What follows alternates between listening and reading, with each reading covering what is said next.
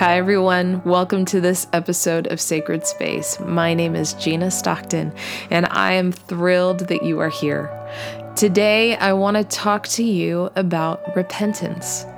And this was an important episode for me to record because I think there is a lot of healing and freedom that can come if we, as God's kids, can reorient ourselves and trust and believe the gift that repentance is.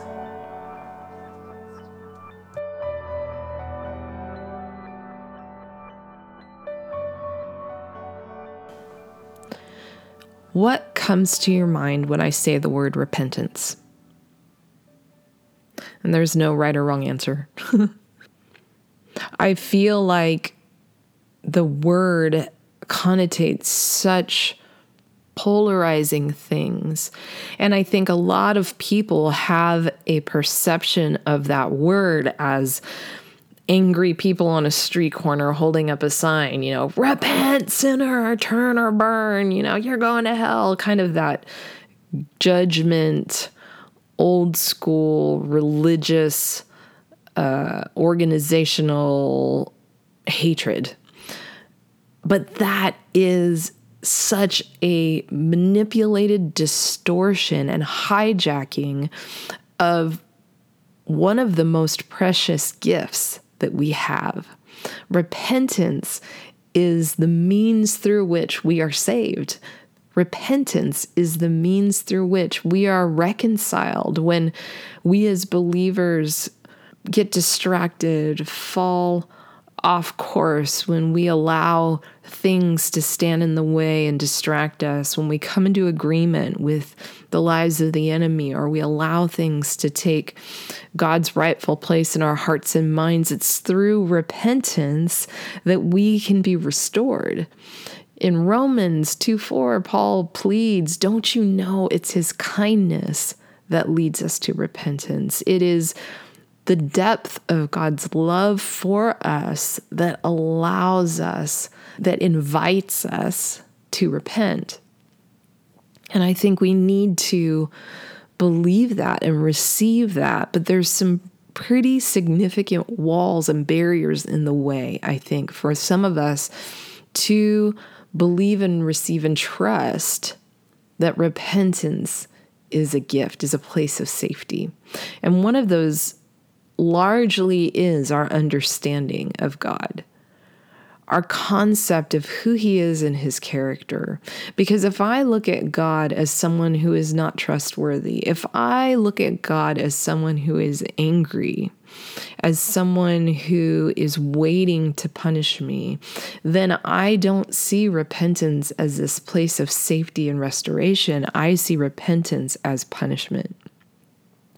And I want to correct and realign us. And if there's anyone listening right now that has been under this weight, maybe there's something in your life you know you're supposed to change or shift, but your understanding of God the Father or the guilt and shame and condemnation that is upon you has kept you from believing, has kept you like Adam and Eve hiding when God is saying, Where are you? and they're hiding, even though God knows exactly where they are.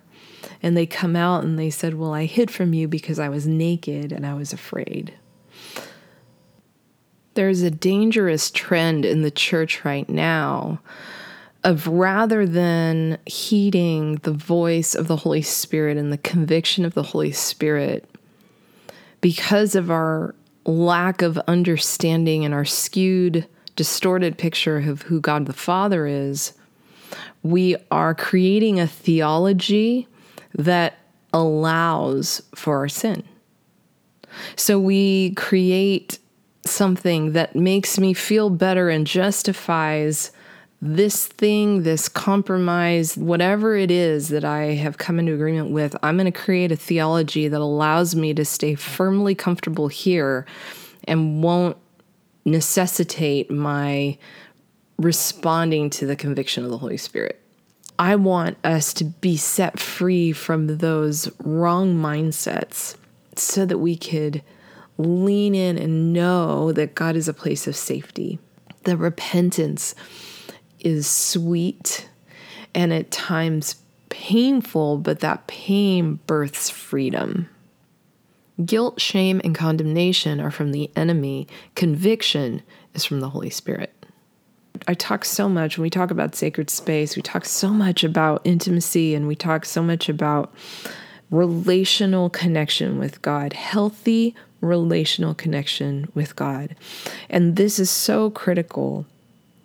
If we don't have a healthy connection to Him, then we are going to run we aren't in a place where the Holy Spirit is gently bringing conviction and leading us back into His presence. We have isolated ourselves. And so, if we feel a little bit of conviction, the enemy hijacks that conviction and starts to bring accusation behind it and guilt and shame, which further isolates us and further convinces us that you don't deserve to be there and God doesn't really love you. And if, if, if they knew what you were thinking, if they really knew what you were about, and it separates us and separates us and further isolates and further isolates. And so, my hope is that we can come into this place of recognizing and understanding first that if I stay in a healthy connection, relationship with Jesus, with God, with the Holy Spirit, that part of that healthy relationship and that loving relationship is the Holy Spirit bringing gentle conviction, His kindness, tapping us on the shoulder and going, hey, no, come back. And our response, because it's a place of safety, is to turn and go, Oh Lord, against you, you know, David in Psalm 51, against you and you alone have I sinned, and putting ourselves at his mercy and at his feet and allowing him to gently pick us up and restore us. That is the beauty of repentance. It's so interesting because in the Old Testament, you have David who was considered a man after God's own heart. But this is pre cross. This is pre indwelling Holy Spirit. This was under the law.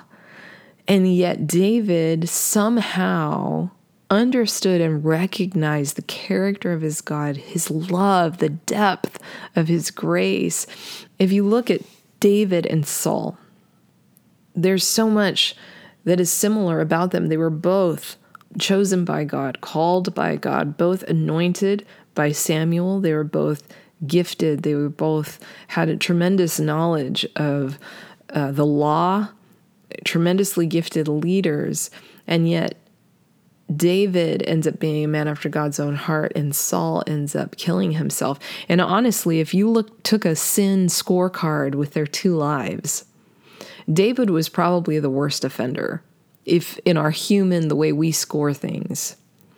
And yet, Saul killed himself. And again, David was a man after God's own heart. Why? What was the difference? David repented. David knew his God so much, trusted his God so much that even when he did the most egregious offense, even when Nathan pointed the finger at him and said, You are that man, and the murder and the adultery and everything was exposed, he knew that even in his darkest place, God's tender love and mercy was there to catch him.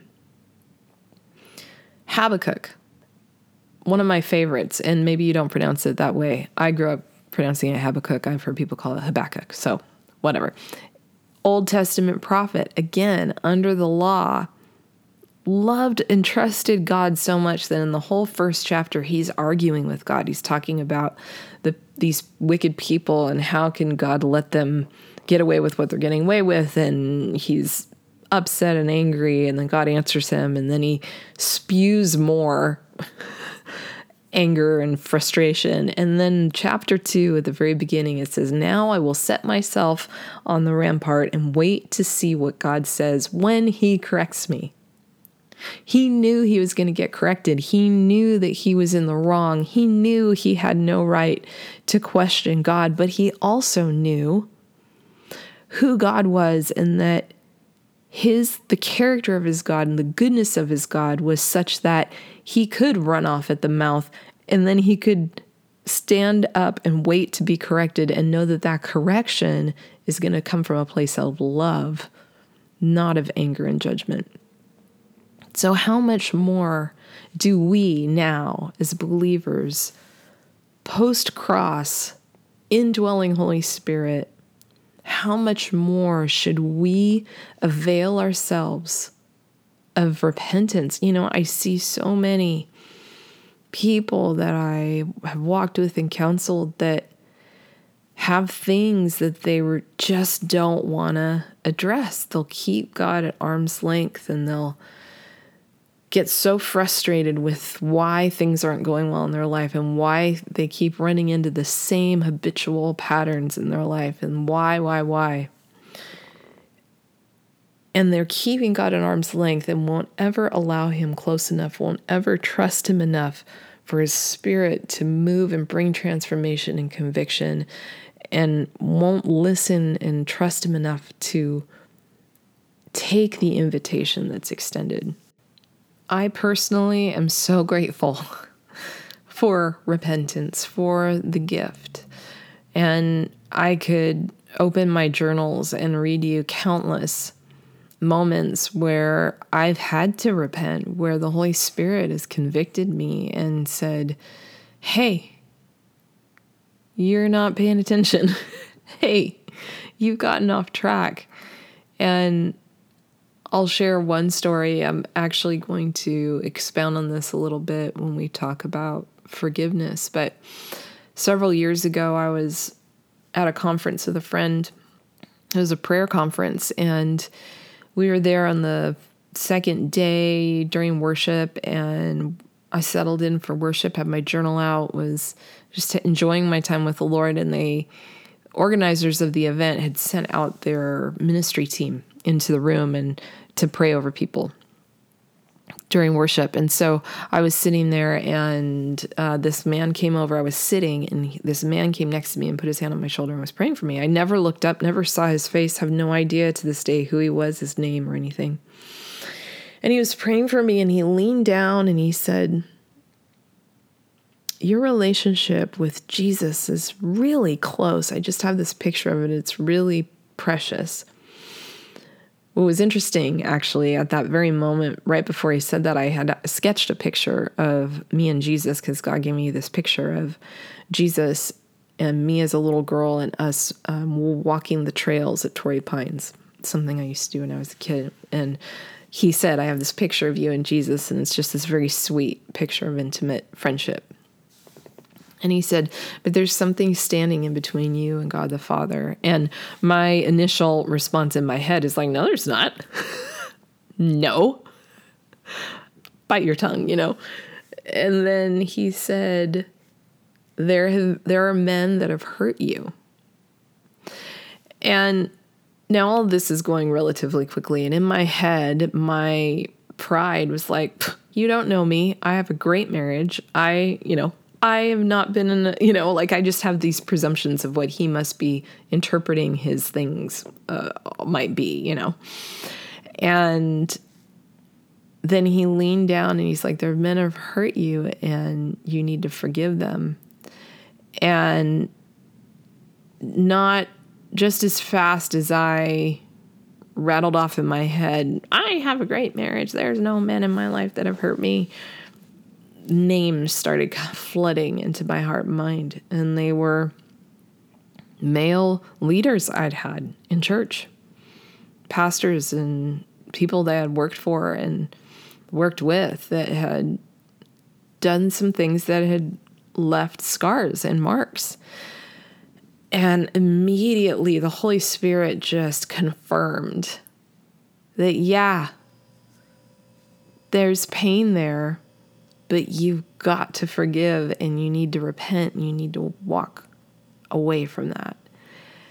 And oh my gosh, I sat there and started writing down names and started forgiving these people and starting to repent for holding on to bitterness and resentment and offense. And as I wrote those names, like just freedom, these weights, stuff that I didn't even, I couldn't even identify before.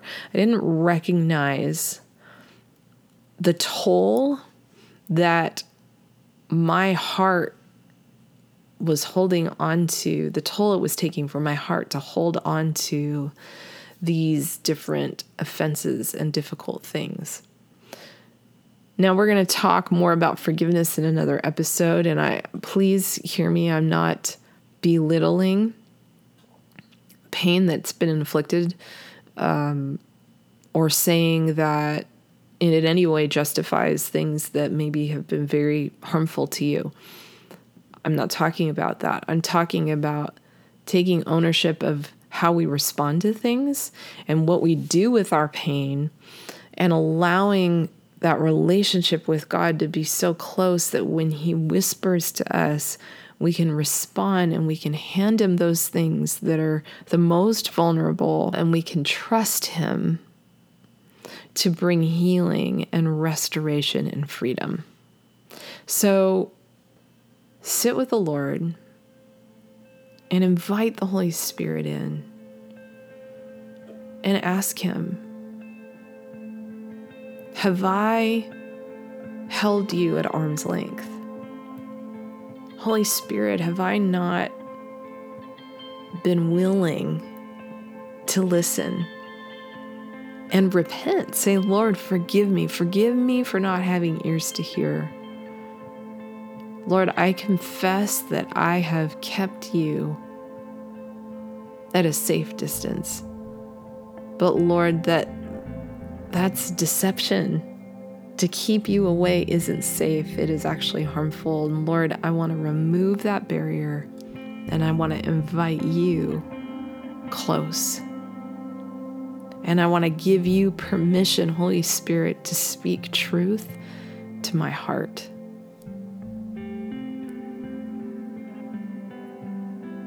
Oh Lord,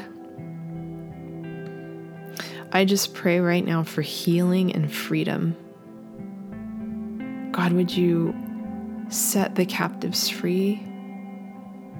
Would you bring restoration and healing? Lord, in those areas where we have not trusted you, Lord, would you forgive us? And would you correct our picture of who you are?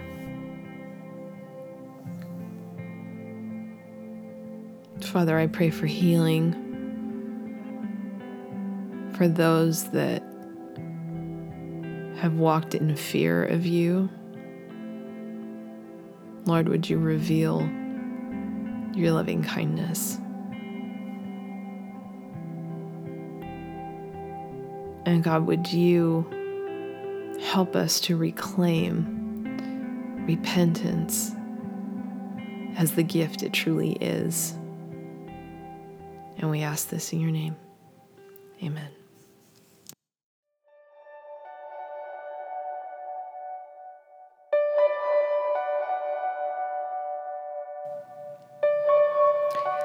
Well, it's my hope and prayer that this episode was an encouragement to you and maybe even brought some healing and some freedom.